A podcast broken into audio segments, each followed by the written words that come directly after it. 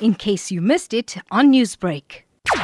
This week, crops today, again, a good chance of showers and thunder showers for well, KZN. Already the active storm that are stretching from like from northwest province through Free State into western uh, parts of KZN. And then expecting them to spread out to the coastal areas as well later on uh, this afternoon. Otherwise, for the remainder of the week, things are improving from tomorrow, that is in terms of rain. There's nothing that much that, that is expected except for some uh, thunder showers, 30% chance. That is for, for tomorrow. And then the, from Wednesday into the weekend, chances are becoming uh, less, uh, just a 30% chance uh, again for Wednesday, Thursday and Friday, for, especially for the Drakensberg areas.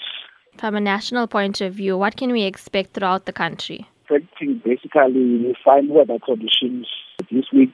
Yes, of course, there are small chances of some provinces like uh, Gauteng, Mpumalanga, and uh, State, as well as KZN, like I said before, just a 30% chance in the afternoon of. There is nothing like heavy falls of rain that